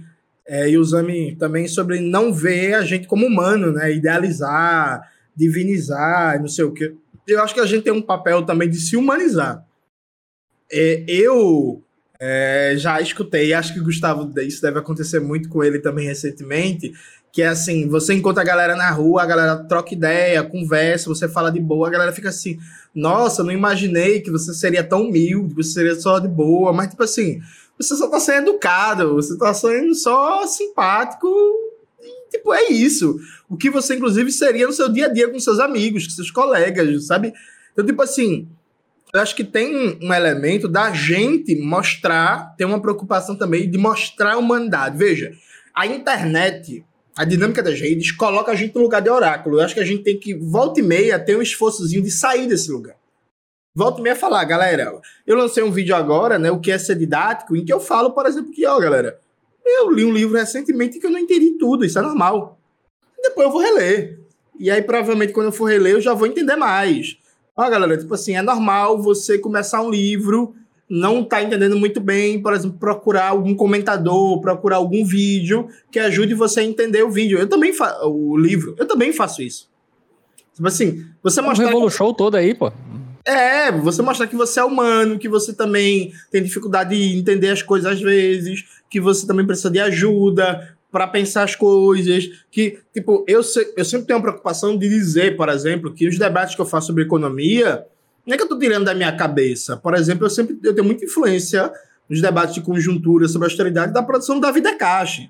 Eu sempre dizendo assim, ó, por exemplo, é um cara que eu leio, é um cara que eu estudo, é um cara que me ajuda a formar as minhas ideias, porque eu não formo minhas ideias sozinho. Ninguém forma, aliás, essas ideias sozinho, né? Então, assim, acho que é importante também a gente fugir dessa posição de oráculo. Essa posição de oráculo ela é muito perigosa, gente. E o fã, que assim, um oráculo ele pede fã, né? E o fã é um bagulho muito louco, né? Já diria John Lennon. Porque o fã ele vai de 0 a 80 muito rápido. Então, uma hora ele ama, outra hora ele quer ele matar. Tem uma história em Piracicaba que eu vou contar isso rapidamente. Meu irmão, fui fazer atividade em Piracicaba ano passado, na eleição. Aí tinha um caba lá, né? O cara, meu irmão, chegou me elogiando pra caralho, dizendo que eu era foda, que eu era o maior líder do movimento comunista no Brasil, não sei o que, eu fiquei, calma, jovem, não sei o que, me elogiando, lá, lá, lá, lá. Ao final da noite, o bicho tava brigando comigo e tentou me agredir, me botou pra fora, querendo me botar pra fora do espaço, me chamando de forasteiro. Evidentemente que ele não conseguiu me agredir, porque, né, me respeita, né, me respeita a minha história. Mas, tipo assim, é isso, foi de uma noite. De repente eu era um novo Prestes, o Prestes negão, no começo da noite, e no final da noite o cara tava querendo brigar comigo. Percebe? Então, assim, a, a irracionalidade da relação de fã. E aí, veja, é, é, a relação de fã é diferente da relação líder. Que ela líder. mobiliza, mobiliza afetos, né? Assim, Só que mobiliza afetos né? irracionais, idealizados. É. Porque o fã, ele não se. Uh, é, é, porque, veja, por exemplo, vou dar um exemplo pra vocês. Eu sou fã do Mano Brown. Pelo que o Mano Brown representa para mim. Eu não sei se o Mano Brown é como eu acho que ele é. Isso não me preocupa, porque eu sou fã dele. Se um dia eu encontrar o Mano Brown e ele for um otário comigo, por exemplo, eu vou ficar muito decepcionado. Porque eu sou fã. Então o que, é que significa ser fã? Você tem uma imagem idealizada, prévia, e você deposita naquele sujeito expectativas, é, sonhos, imagens que não necessariamente correspondem ao que ele é. Percebe? Então, o fã, a relação de fã é a relação de deslocamento da projeção. Porque, assim, tem o que as pessoas são, o que as pessoas querem mostrar, como as pessoas se colocam no mundo, e tem a relação de fã que normalmente ignora as pessoas são. Então, por exemplo, é, é, é é muito engraçado, toda vez que eu falo de filme ou de música, as pessoas se surpreenderem que eu gosto de filme romântico, de filme água com açúcar, besterol hollywoodiano. Tipo assim, a galera que me vê na internet me imagina um intelectual chato que só vê filme do Godard. Nada contra que vê, só vê filme do Godard, mas tipo assim, não sou eu. Eu, eu fui assistir Titanic agora. Sim, Tarkovsky entende. É, eu fui assistir Titanic agora em 3D no cinema, gente. Fiquei emocionado, viu? Foi maravilhoso. É, tem 3D. Agora já saiu do cinema, mas foi eu me acompanhando. Comédia em 3D eu nunca tinha assistido. Tem que Inclusive, ver. agradeço muito a ela por ter me levado pro cinema para ver Titanic em 3D. Foi maravilhoso. Percebe? Então, assim, isso é a imagem que a pessoa projetou de mim que não tem relação direta com o que eu sou. A relação do líder com as massas é outra coisa diferente. Percebe? Então, assim, relação de liderança, relação de respeito, relação de referência, não tem problema nenhum você respeitar, você admirar Gustavo, Zame, eu, você olhar assim e dizer assim, porra, admiro muito a história desse cara, admiro muito o que ele fala, gosto muito da forma como ele se comporta em público, eu acho um exemplo. Então, Gustavo já deve eu ouvi muito isso, tipo, vários adolescentes, jovens, como é mais comum, chegar para ele e dizer assim: Porra, você pra mim é uma inspiração, você para mim é um. Eu sobre o Gustavo no Twitter, aliás. É, tá ligado? Tipo assim, e não tem problema. O problema é se você tomar a inspiração um exemplo, por isso eu idolatro você. Não. A inspiração você é um exemplo, é um ser humano, mas é um ser humano que eu tenho admiração. E veja, eu admiro várias pessoas. Só que o fato de admirar as pessoas não faz com que eu não acho que elas errem.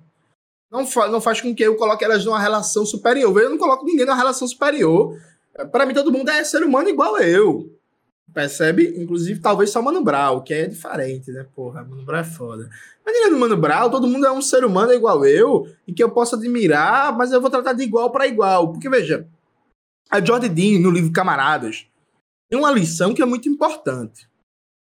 A gente a, a palavra camarada deveria denotar uma relação de igualdade substantiva e formal a despeito de quem é. Então não importa se você tem 30 anos de militância e eu não. Não importa se você é um acadêmico famoso e eu não. Não importa se você tem mais dinheiro e eu não. Nós devemos ter um trato mais ou menos igualitário e um trato democrático entre iguais, porque camaradas.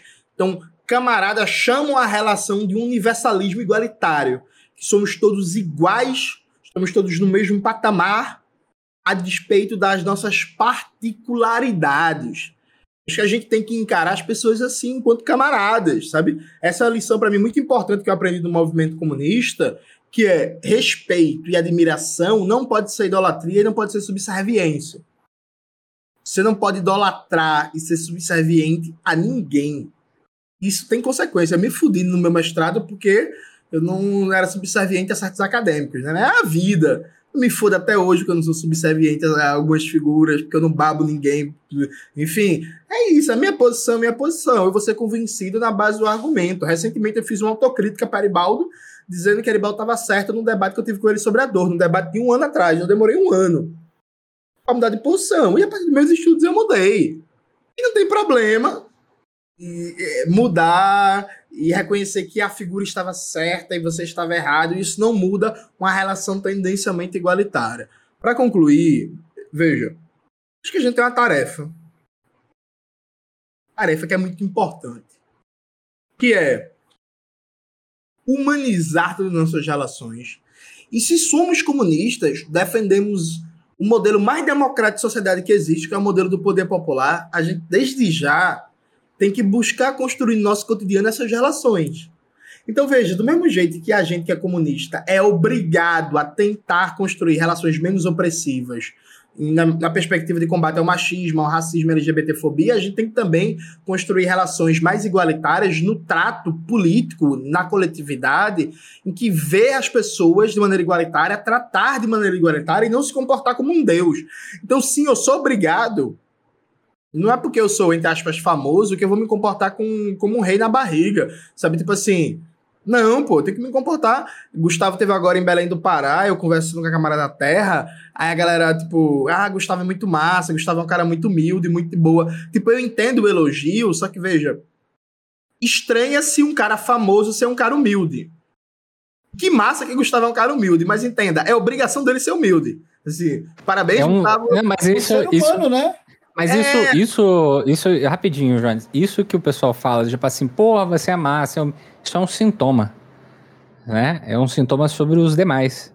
Né? Não sobre. Se, se é estranho que a pessoa seja humilde, qual o problema dos demais, tá ligado? Enfim, não, né? Qual o problema que, que, que se tem. E quem são os demais, né? Mas, enfim, mas demais pessoas que são julgadas pelas pessoas como famosas, né? É, é porque falta justamente assim chamada, famosa. camarada de verdade, né?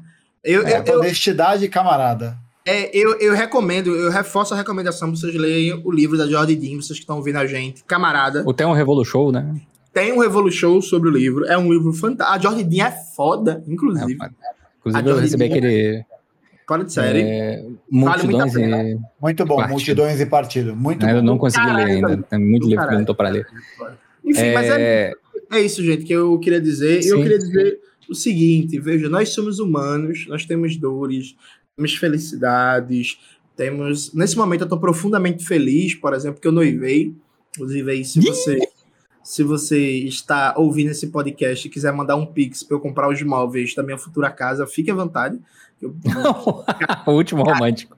É, casada dá muito gasto. Eu tô feliz, dá. às vezes eu tô triste, às vezes eu tô mal. Sabe, tipo, nós somos, humanos, nós somos humanos, nós temos sentimentos, nós temos altos e baixos, nós erramos, nós acertamos. E o que tem que ser cobrado é responsabilidade, mas nunca, nunca idolatria. E para você, que é meu hater, só quero dizer uma coisa: o seu hater bate no meu peito, meu peito balança e ele volta para você. Ai, meu Deus. Cara, eu, eu queria aproveitar isso que o, que o Jones falou, tirando a parte do peito, né? O, é, que é, assim, é, ao mesmo tempo que tem que fazer esse esforço, né? Que o Jones falou, né? É, de, de, se humanizar, na verdade, enfim, tratar as pessoas como pessoas, né? É, eu acho muito importante, e inclusive eu acho que, que tem uma figura aqui que é muito boa para a gente mirar nisso, é o, é o Fidel Castro, né? É, Fidel ele, ele tinha muito essa, essa política do tipo, bom, você tem que tratar as pessoas como se ela fosse parte da sua família, né? É isso, né? Tá todo mundo aqui naquela coletividade, né? É, inclusive, foi uma dessa que ele escapou de, um, de, uma tentativa de assassinato, né? Porque ele, na sorveteria, não sei se você conhece essa história, Gustavo. Não, não conheço. O cara, é, enfim, a CIA entrou em contato com uma figura, o, o Fidel gostava muito de tomar sorvete, sorvete soviético internacionalmente conhecido como muito bom, inclusive, inclusive é, Ai, gente, como é que é o nome do cantor? É, Elton John amava, né? Inclusive, tem uma entrevista dele que ele fala assim, que é uma das coisas que ele. Ah, o que, que, você achou de diferente quando você foi no, na, na Rússia agora e tudo mais? É o sorvete com a bosta. Né? Foi a primeira coisa que ele falou, né? Uhum. É, porque era muito bom, enfim, tinha um padrão de produção e o, e Fidel gostava muito de sorvete. E aí. É, Fidel ele tinha um costume de, de chegar no, nos lugares e conversar com as pessoas. Ele batia papo, né? Como é que você vai conhecer o povo se você não fala com o povo, sabe? Né? Então ele conversava com todo mundo, né? É, e aí ele chega na, na, sorveteria e fica conversando com o cara do sorvete, né? O rapaz trabalha ali, né? Falou, como é que tá? Como é que tá a família? Quantas pessoas tem na sua família e tal? Ah, pô, que massa. E os filhos? Ah, tem filho? Não tenho. Mas tem projeto de ter filho? Tem vontade de ter filho? Não tem? Ah, fica conversando, mó porra. Três horas conversando com o maluco, sabe? Assim, da vida, do universo e tudo mais. Aí o Fidel vira e fala, não, ah, beleza, vamos, é, tô aqui muito tempo já, dá um sorvetinho aí que eu vou, vou tenho que voltar lá pro, pro lugar onde é que eu vim, né? Aí o cara pega na mão do Fidel e fala assim, Fidel, olha, é, envenenaram o sorvete. aí o Fidel olha pro cara assim, tipo, não, você tá falando sério? Eu falando sério. Tá bom, quantas pessoas são na sua família? Tá, a gente vai colocar todo mundo na proteção, tá?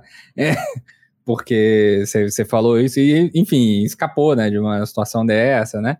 Mas é isso, né? Conversar com as pessoas como se fossem pessoas, né? É, é construir relações, né? Eu, né? Eu, eu, eu, acho que o lance, por exemplo, dessa, dessa presença, né? Dessa ideia do influenciador como uma figura de referência é de justamente a, é a produção de uma, uma relação, né? A produção de uma relação de reconhecimento. Sim. Né, de reconhecimento, e, de, partilha, sei lá. E, e, o ponto, assim, que eu quero colocar, assim, é, é isso, assim, é é, quando, quando você conversa com as pessoas, né?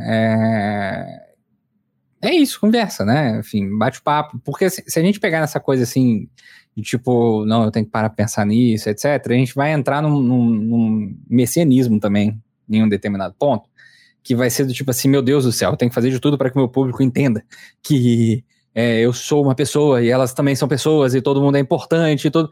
E aí vai, vai virar uma outra pira, sabe? Porque uhum. Você tem que também ter um entendimento de que o que produz e reproduz essa concepção de individualidade do indivíduo e da individualização na nossa sociedade, no capitalismo atual, não é você. Não são suas atitudes enquanto pessoa, né, uhum. indivíduo. Uhum. Você pode, no máximo, dar uma interferidinha aqui, né, etc.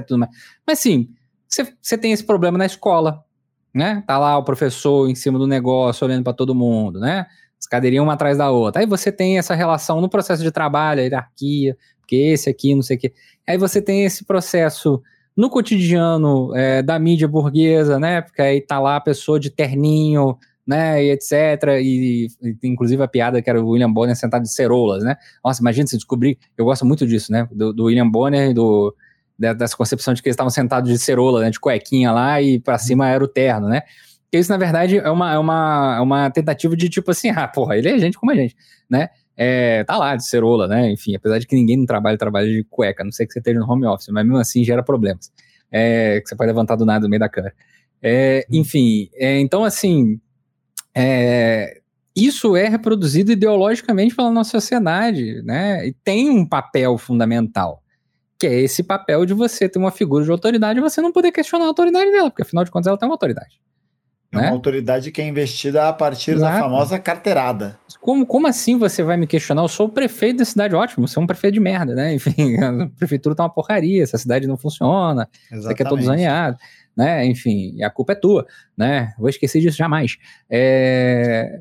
Então, assim, tem também tomar cuidado com, com isso, né? Com, essa, com, essa, com esse entendimento, né? Quem está ouvindo a gente nesse momento, é que a gente pode interferir minimamente, né? Na realidade, através dos nossos atos, mas que isso é, é uma coisa que o resultado é muito, muito devagar, porque tem toda uma estrutura né, montada para que não seja efetivo. Então você vai ter que fazer isso várias vezes. É que nem centro acadêmico, sabe?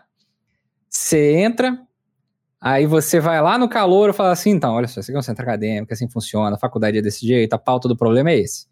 Aí passa um ano, aí entra outra turma inteira, você começa a falar tudo de novo. Então, esse aqui é um centro acadêmico, não sei o quê. Quando você já tá no quarto ano, você fala assim, puta, cara, não aguento mais falar dessa porra. Mas não tem jeito, né? Não tem. A questão do movimento estudantil é que ele tem esse problema, a rotatividade é alta demais, mas a vida é, é, tem essa rotatividade. Então não adianta você achar que você explicou uma vez explicou duas vezes, e vai aparecer gente de novo, né, que acabou de chegar, não sabe onde é que você tá, onde é que você foi, quem é tu, qual é tu. Então, de vez em quando, você vai ter que reforçar. Pô, meu querido, calma, né? Enfim, e, é gente, é e, e, gente que vai questionar a tua legitimidade. E que gente que vai te questionar. Aí a questão central é, pô, se você tem a sua legitimidade questionada e você se sente de alguma forma ferido com isso, eu acho é. que é uma questão aí. Né? Exatamente. Porque, pô, Beleza. Ah, você é burro, não sabe. Você acha isso? É, o problema é teu, né? Eu sei quando sou burro. Ah, o Gustavo é calvo. E aí? É isso, é. né? Zamiliano é, é, cara. Teve um cara uma vez que entrou no meu canal e falou que a única coisa que crescia no meu, no meu falecido canal no YouTube era, era meu peso, né? Aí eu, eu, eu, eu, ele não tava errado, né? A única coisa que cresceu no meu canal foi meu peso. Hoje em dia eu tô mais pesado que naquela época. É, e minha calvície. É, e aí eu, eu, olhei aquilo assim, fiquei olhando, falei, cara, que coisa incrível, né? O maluco não, não tem nada para falar, ele vai me ofender a nível pessoal, tá ligado? Assim, para tentar fazer com que, sei lá, né, eu fique triste nessa porra. No máximo que ele conseguiu é que, enfim, se eu encontrasse com ele na rua, ia sentar a porrada nele, mas, né, ele tá na internet, né? Então eles falam o que quer, né? Fazer é, é isso, você tá na internet, bicho. Você tá, você tá num grande coliseu que é a internet. É isso, no é. final das contas é isso. Exato. E o Twitter é pior, né? Enfim, o Instagram é um pouquinho mais. É, não, não. O Twitter é. O... Eu gosto muito do Twitter, viu? Eu, Twitter eu é acho a barbárie. Twitter... Eu, eu curto, é a barbárie. Mas eu acho você que é tá... é legal porque é onde. Tá é onde o negócio. É porque, é porque você é professor, você e o João são professores, vocês estão acostumados com a barbárie, com gente gritando, com essa loucura. Chegar lá e, porra, e a molecada entra, aí você tem que ficar esperando a molecada baixar o tom para você conseguir falar alguma merda. É, gritaria, não, meleca. Pô.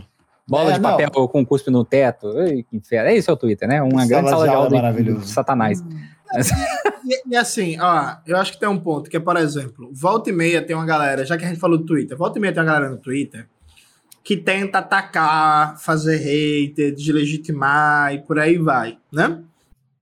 eu acredito na inteligência das pessoas. Não todas as pessoas, mas a maioria das pessoas. Tipo assim, tem uma turminha que, é lógico que eu não vou falar o nome, que vive de atacar comunistas. Eu já fui vítima de 300 ataques diferentes, sabe? E, tipo, eu continuo aqui, eu continuo crescendo. Inclusive, gente, esse ano eu já bati a meta de. Jones é, Jones é bom. Quanto mais você sova. É, já bati a meta de visualizações. Eu, o, o que eu tive no primeiro semestre do ano passado de visualizações no canal, eu já bati agora semana passada, em abril. Então, esse ano, meu canal deve triplicar em visualizações. Continuo vendendo livro, continuo produzindo. Tá tudo certo. Minha vida, inclusive, pessoal, tá ótima, viu? tô amando, tá maravilhoso. Então, assim, é. É isso, podem bater, podem falar mal e tal. Porque... O, homem, o homem quando ama, né? É, pô, porque de verdade, de verdade. Tipo assim, se você tem um padrão mínimo de qualidade, se você tem uma responsabilidade, se você tem uma seriedade, vai ter algumas pessoas que tá, podem até engolir essa pala, essa mentira, mas vai ter uma galera, a maioria inclusive, que não vai entrar nessa. Ser, tipo assim, é isso. A, a, a, até porque, inclusive, eu acho que a gente tem que ser muito. O comunista necessariamente é alguém esperançoso. Não é uma esperança passiva, é uma esperança ativa que ele visa construir politicamente os caminhos da esperança. Né? Daquela famosa frase de Lênin: sonham, um sonho, mas com capacidade de realizá-lo. O comunista necessariamente é alguém esperançoso. E você tem que ter esperança na inteligência das pessoas, na capacidade de discernimento. É por isso que eu, por exemplo, em quatro anos de canal no YouTube, a única vez que eu fiz um vídeo resposta não é autocrítica. Autocrítica, vídeo autocrítica eu já fiz antes. Que aí eu tava errado. Mas vídeo resposta a uma falsa polêmica do Twitter foi esse ano. Um artigo meu que saiu na Boi Tempo sobre Nelson Werneck Sodré questão racial. Foi a única vez em quatro anos que eu fiz um vídeo resposta a um ataque do Twitter. Mas sabe quando é que eu vou fazer isso novo? Nunca. Nunca não, vai demorar muito. Nunca é Nunca, nunca é muito tempo. É, o futuro quem sabe é Deus. E é isso, pode atacar, pode falar mal, tal. Teve uma época, que acho que Exame deve lembrar disso, e quando o Cauê lançou o classe esquerda, tentaram atacar o classe esquerda, tentaram cancelar, dizendo que o classe esquerda tinha ligação com não sei o que, com não sei o que mais lá. E é isso, atacaram, a classe esquerda prosperou, tá aí até hoje, tem uma porrada de cursos, faz um sucesso da porra. Aí Cauê lançou uma agência comunista agora de viagem, tentaram atacar de novo e tá aí prosperando, vendendo com essa porra. Sabe? Eu acho que quando você trabalha um padrão mínimo de qualidade com alguma seriedade, isso vai ser reconhecido. E eu acho que tem sempre a pergunta. A pergunta basilar é o seguinte: Fulaninho é meu hater. Se cortar a internet dele ou dela, isso tem impacto no mundo real? Se a resposta for não, pode seguir sua vida. É? Pode seguir, pode seguir. Cortou ainda, caiu um meteoro, caiu um meteoro no Brasil, mudou o campo eletromagnético da biosfera, a internet caiu.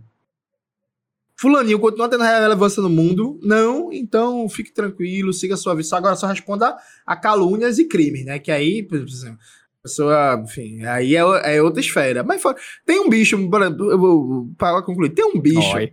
que era do PSTU, dirigia a página Necrogovernismo. E aí virou um liberalzinho e vive de atacar os comunistas, de me atacar, mas também já atacou várias vezes o Gustavo. Então vive de falar mal e falar mal, falou que a gente. Como, como, que eu não conheço essas pessoas? Tipo, é, é... porque você joga videogame, ô Gustavo. Se você quiser, eu posso ficar ali mandando isso no seu Não, não, não, para, não, pelo não, amor não. de Deus. É que eu e o Gustavo Mas... a gente não sabe essas coisas, porque eu e ele jogamos videogame. A gente joga videogame e a gente tá gastando tempo. E aí, tipo assim, esse bicho vive de, me, vive de me atacar, vive, já falou já falou que, que eu apoio Putin, já falou que stalinista, que eu quero matar os outros, que não sei o quê.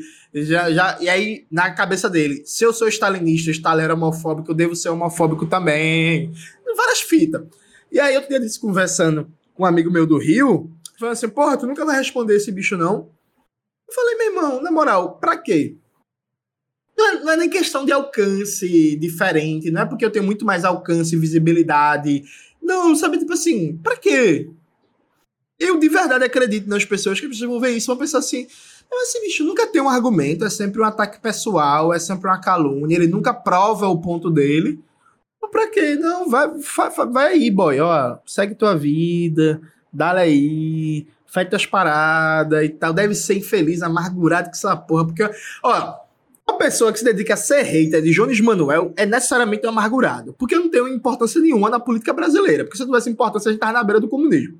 Então, assim, pessoa ser hater do Haddad, ser hater do Lula, ser hater do Bolsonaro, ser hater do Neymar Júnior, eu até entendo. E, porra, né? É isso, a galera importante, a galera relevante. Agora, sim, você ser hater de alguém que não é relevante para o mundo, eu não sou relevante para o mundo. Né? Se eu morrer hoje, não muda nada na, na, na humanidade. Então, assim, você necessariamente é uma pessoa frustrada. Necessariamente. Necessariamente. Para mim, só justifica a hater do Lula pra cima. Qualquer hater a gente, inclusive, do Lula, tem um episódio sobre haters, né? Muito antigo. Qualquer hater do Lula pra baixo, pra mim você é frustrado. Ah, sou hater do Gustavo Gafato, sou hater do Revolution, sou hater do Emiliano, sou hater do Jonas. Tá ligado? Seja frustrado, siga a sua vida, seja feliz. Porque eu acho que é isso. Eu acho que o mundo é muito mais tenho, importante eu, do que responder hater.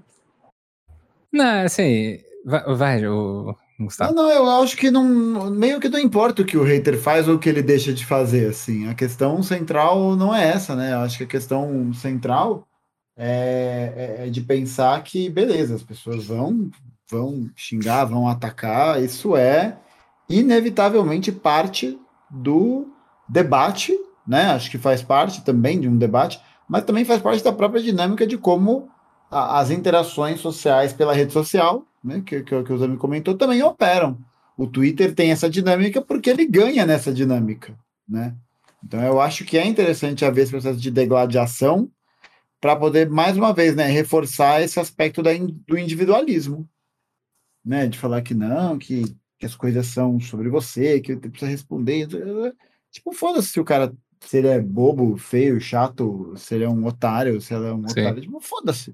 Só foda-se, tipo, isso não, não, interessa. Não, mas é isso, assim, na verdade é, a pessoa ela tenta de uma certa forma te atingir de algum jeito, né? Se ela vai atingir você para te causar alguma emoção que seja emoção negativa. Inclusive, eu acredito profundamente que algumas pessoas fazem isso com o intuito de que a gente desista de produzir qualquer coisa, né? E desapareça. Enfim, né? Cada um com as suas motivações, a gente com as nossas, né? E é isso, né? Eu gosto muito de uma frase do do Hugo Chaves. Não sou muito fã do Hugo Chaves, mas eu gosto dessa frase dele, que é águia não caça moscas.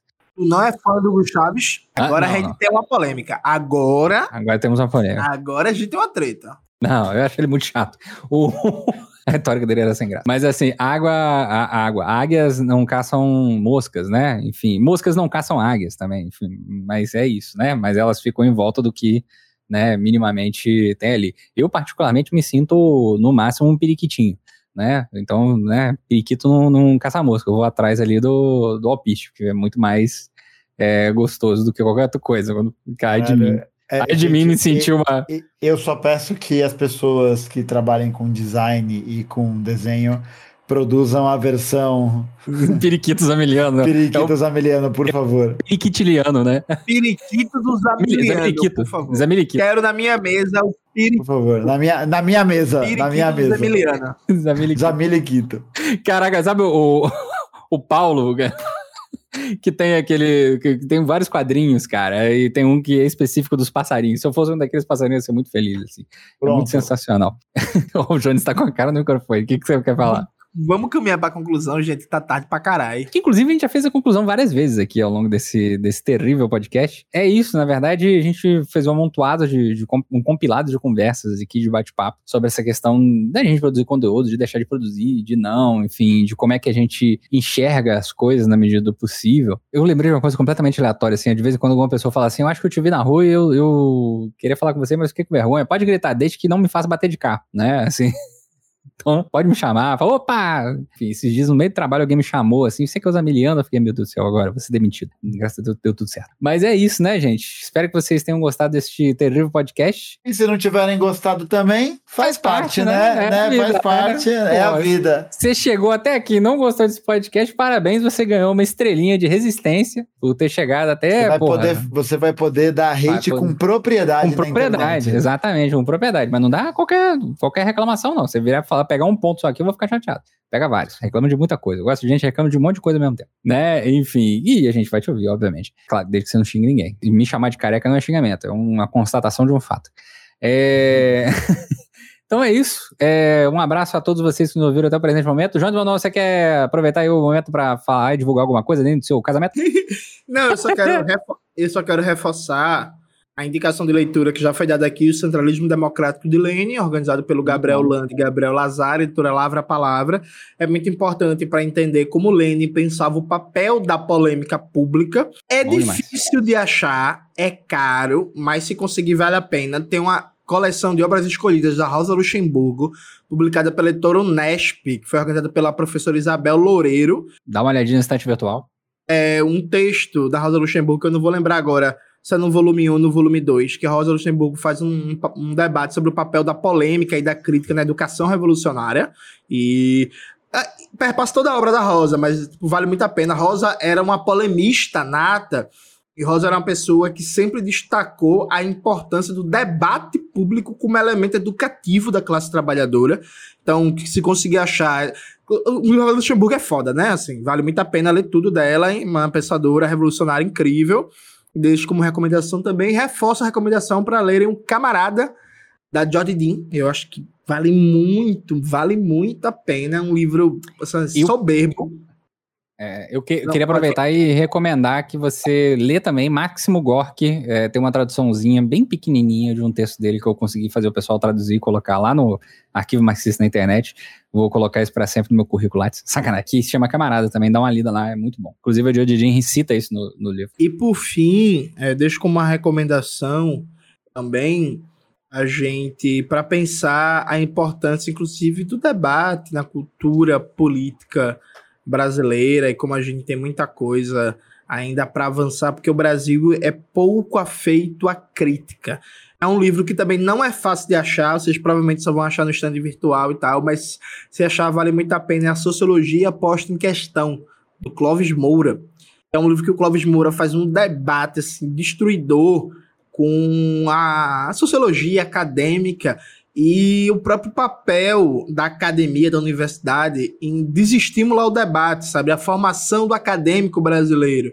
A gente tem na nossa cultura, que é uma cultura muito autoritária, muito elitista, muito aristocrática, um desestímulo ao debate. Então, vale muito a pena também a sociologia posta em questão do Clóvis Moura. E, por fim, né, a nossa gloriosa é, Bíblia Sagrada, porque vamos lembrar quando Jesus chega no templo e vê os vendilhões, ele não manda um inbox, ele dá chicotada nos vendilhões do templo e expulsa eles. Quando eles queriam apedrejar Maria Madalena, Jesus pergunta: aquele que não tem pecado, que atire a primeira pedra. Ninguém atirou, mostrando que todos nós somos humanos e temos erros. Então, leia a Bíblia Sagrada. Um beijo. Liga o eu queria, queria fazer a indicação de leitura também, se for possível. Ah, tudo é possível. Ah, com certeza. Eu queria, quero indicar dois textos. É, na verdade, um é um livro e um é um texto. Um texto, o primeiro livro do Jacques Rancière, é, especialmente para comunicadores. Tá? É muito bom. O Mestre Ignorante, cinco lições sobre a emancipação intelectual. Olha, debate muito bem essa questão sobre gente tá falando né, de responsabilidade, de humildade, é muito, muito Opa. interessante. Um outro dele também, aproveitar aqui a deixa, que é o ódio à democracia, que também é uma delicinha.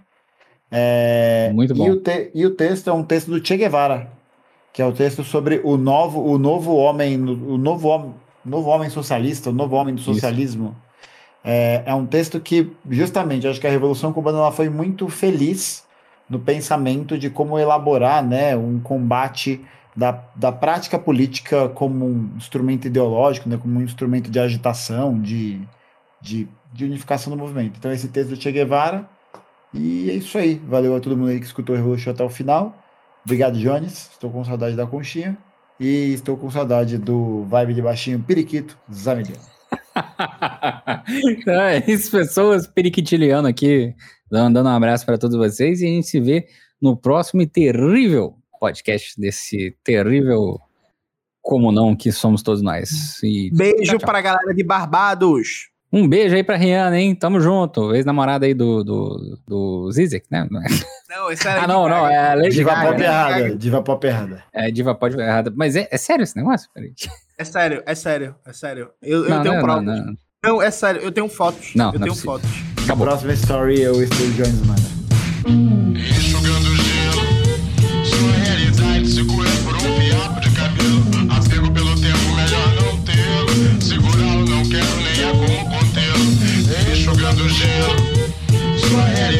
Segura por um fiapo de cabelo. Apego pelo tempo, melhor não tê-lo. Segurá-lo, não quero nem a como contê-lo.